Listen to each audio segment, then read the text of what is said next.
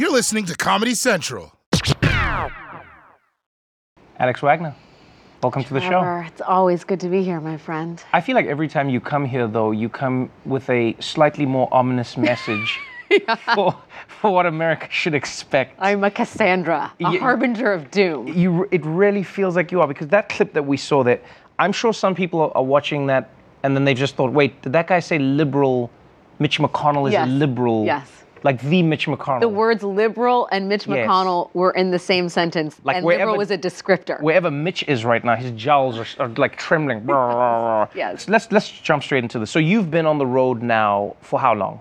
Uh, six weeks. Six weeks on the road. Six weeks in this In this- in this chunk, And though, then we, we started at the beginning of the year on, on January 5th. Right. I started my year in Atlanta, and we know what happened uh, on January 6th. Right. I, and I feel like what you've been doing is what many journalists have stopped doing in America, and that is being on the ground, Mm-hmm. talking to the actual people. What's your assessment? If I was just saying from like 10,000 feet, things are good, things are bad, things are okay? I, again, I'm going to really fulfill my role as the Cassandra of this television program. It is bad out there, Trevor.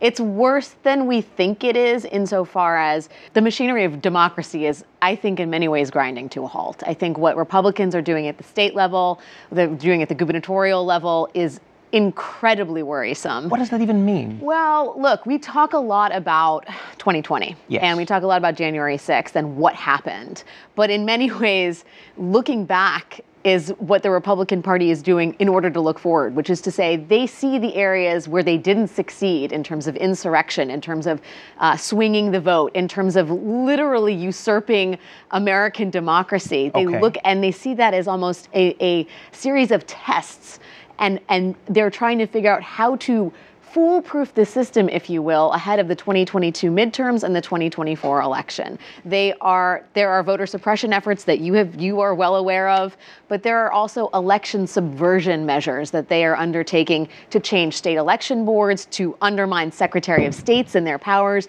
The machinery of elections and democracy is very much something Republicans have set their sights on. And they are not going to be content to just let the voters have their will. I really feel like we are on the precipice of one of our two parties trying to undermine the will of the people and American democracy. Okay, but what about all of the like the, the stalwarts of the of the GOP, like the ones who always like the institutions are everything? You know, is it now just Trump land? Is that what you're saying? Yes, it is Trump's party. It is not Mitch McConnell's party. Mitch McConnell, because he is an institutionalist, is somehow seen as a RINO. Because he didn't fall in line with Donald Trump initially, he is seen as a traitor to the cause. At this point, the mendacity has infected the hierarchy of Republican power. Steve Scalise, the number two Republican in the House, won't si- say whether Joe Biden was actually the rightful winner of the 2020 election. And yet, still, because they're institutionalists, because they're not seen out there, because they weren't part of the insurrection, pumping their fists on the way into the Capitol, they're seen as traitors. I mean, that's deeply dangerous. But the fact is, that is the Republican Party at this point. That is two thirds of the Republican Party, and that is how Republicans are going to win elections in 2022. So that is two thirds of the Republican Party, but America still has people who would consider themselves centrists or just, you know, we don't favor a particular party. And then you have the Democrats.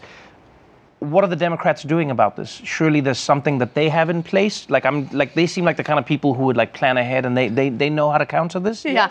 Listen, I think the Democrats are really focused on passing President Biden's agenda, and they are dealing with crosswinds inside the party. Part of the problem with the Republican Party shrinking and becoming a collection of people who are not tethered to reality mm-hmm. is that those who still believe in facts and read mainstream news have basically become Democrats. I mean, in what world is Joe Manchin really like in the same party as AOC? The Democratic tent is massive. And so whenever you want to get Democrats to pass something, you got a lot of weather patterns that have kind of converged inside one party, which You've got the big tent. Yes, you have a big tent, and they're very intent on giving their president a win. And they also are terrified that 2022 is going to kick them out of power. This is their last chance to do something really big and mm-hmm, mm-hmm. structural for American society and the economy. And so that's what they're focused on.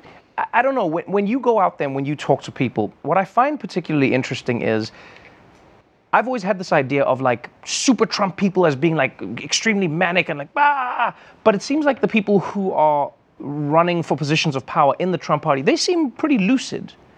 I, I don't know how to explain this to you, but they, they don't seem like QAnonish in that way. They seem lucid, but they mm-hmm. also seem like they're going to burn everything down. They go, oh, we're going to destroy this, but I, I can tell you the alphabet backwards. I'm, I'm in the game. Let's go. Yeah, well, what's disturbing is the degree to which otherwise sentient people who worked in business, who had careers, who are mothers, who are college educated, have fallen down or willfully or unintentionally down a rabbit hole of misinformation and who now see the world in radically different terms than most people who are still tethered to the universe Okay. of facts and reality do you know So when you talk to them, there's nothing you can say. I you talk have to the people, with them. I talk to the people who are there telling me that COVID is not a risk, Uh-huh. that it is an infringement on civil liberties to require children who cannot get vaccinated to wear masks in school. Okay. And they see, say this with empathy, with seriousness, and with conviction. And and and when you see the world in such diametrically oppositional ways, it makes coming together, let alone convincing someone of your point of view, impossible. And I have to believe that somehow that sort of DNA that connects us all as a species kicks in at some point. And, and that's the hope is that legislative we can remind legislatively we can remind ourselves that it's not just about democracy it's about humanity you know it's not just about winning re-election it's about the, the, human experience and, and the suffering and, and the things that unite us as a country. It sounds so Pollyanna-ish, but, but we are the United States of America and we're in this marriage. We're not getting divorced. So we got to figure out a way to get along and see each other as human beings. And I think maybe some of those people still can do that. Hmm.